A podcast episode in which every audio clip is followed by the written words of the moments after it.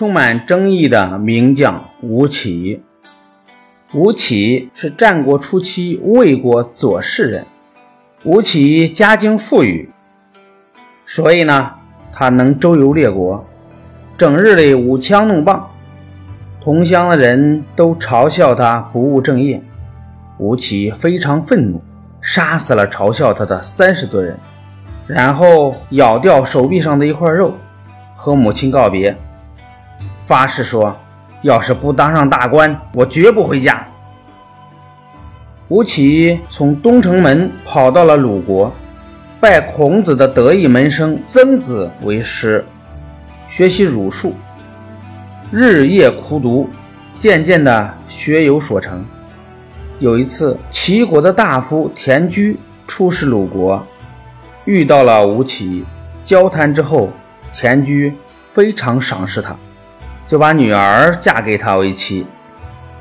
过了不久，吴起听到母亲去世的消息，本想回去奔丧，但忽然又想起了自己曾经发下的誓言，于是吴起含着眼泪，仰天长啸3声，继续埋头苦读。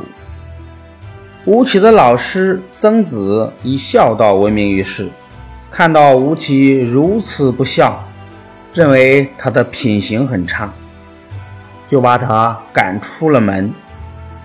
当时天下各国之间的兼并战争愈演愈烈，吴起看到这种情况，就放弃了儒术，学习兵法。经过3年的刻苦学习，终于学成。鲁国国君任命他为大将。有一次，齐国进攻鲁国，鲁国国君想任命吴起做大将，但因为吴起的妻子是齐国人，所以有所顾虑。吴起知道了鲁国国君的顾虑之后，回家杀了妻子，然后把妻子的头颅献给鲁国国君，表示自己已经和齐国没有任何关系了，史称杀妻求将。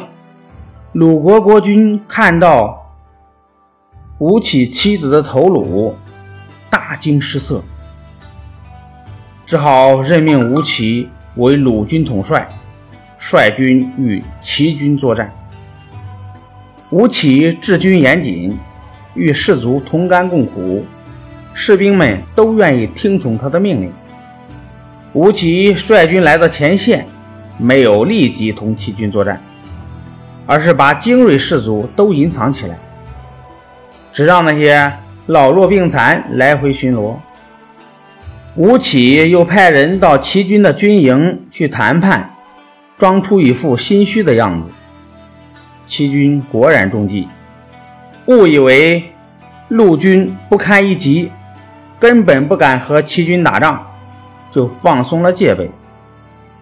吴起看到时机成熟了，就率领精锐士卒突然进攻，齐军毫无防备，一触即溃，大半被杀，吴起得以胜利凯旋。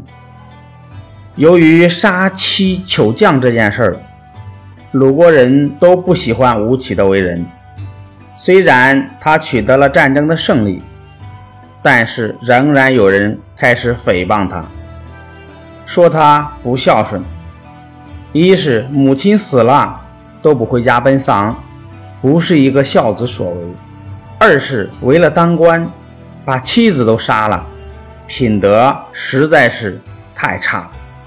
鲁国只是个小国，现在却战胜了齐国，那么各大诸侯国就会谋划灭亡鲁国。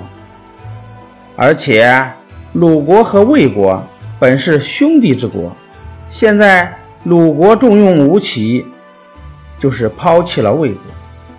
鲁国国君听到这些后，就萌生了辞退吴起的想法。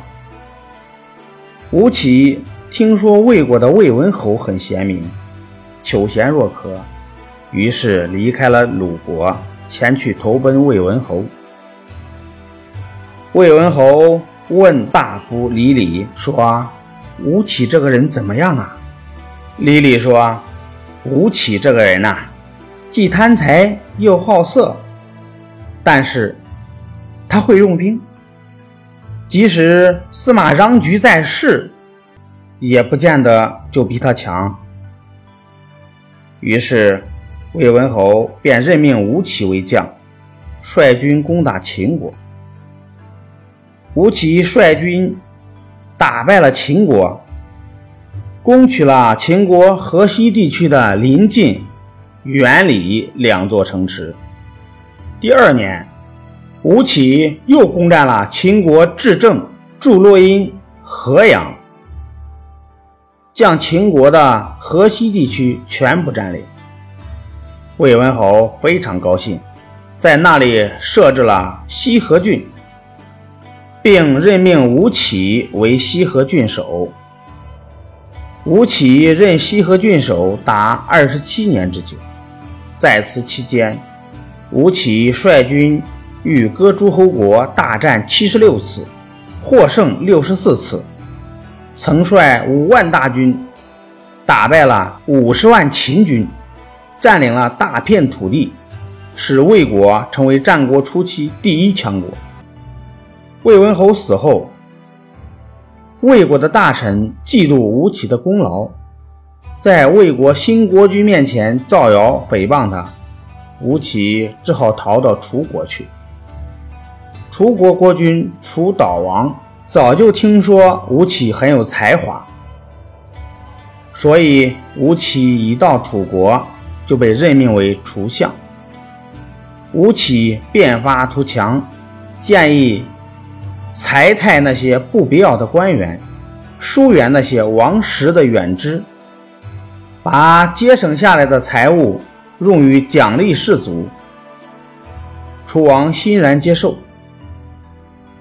自吴起变法之后，楚国的国力蒸蒸日上，但吴起也因此遭到了楚国贵族的怨恨。吴起率领楚军向南征服了百越，向北兼并了陈国和蔡国，遏制了赵、魏、韩三国的扩张，西面打退了秦国的进攻，楚国强盛一时。后来楚悼王病死，楚国反对变法的贵族立即拿起弓箭要射杀吴起。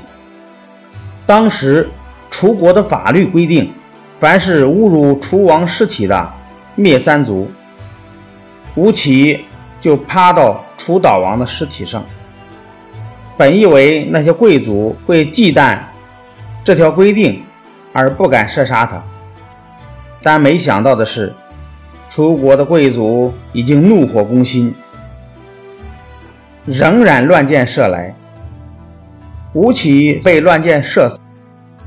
作为一代名将，吴起用兵上的才能为世人所叹服，但由于过于注重为官，母死不奔丧、杀妻求将，成为吴起为人所诟病的根本原因。